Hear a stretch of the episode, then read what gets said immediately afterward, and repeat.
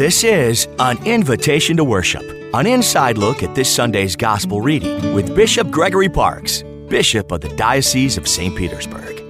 Sometimes things happen in life that are difficult to explain.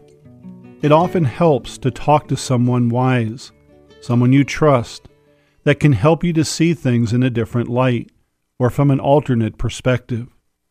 In the church, we sometimes call this spiritual direction. A spiritual director is a spiritual friend who walks with us and helps us on our spiritual journey. In Mark's Gospel this weekend, we find Jesus taking time to explain his role in salvation to his followers and to teach them about true greatness and humility. He had been preaching earlier to the crowds but now he's speaking directly to his disciples. He knew that they had been discussing who was the greatest or the most important among them. In their world and in ours today, we often measure our worth by how successful we are, our title, our salary, where we live, and the kind of car we drive. To his followers, Jesus said, If anyone wishes to be first, he shall be the last of all, and the servant of all. Then he took a child, put the child in their midst, and said, Whoever receives one child in my name receives me.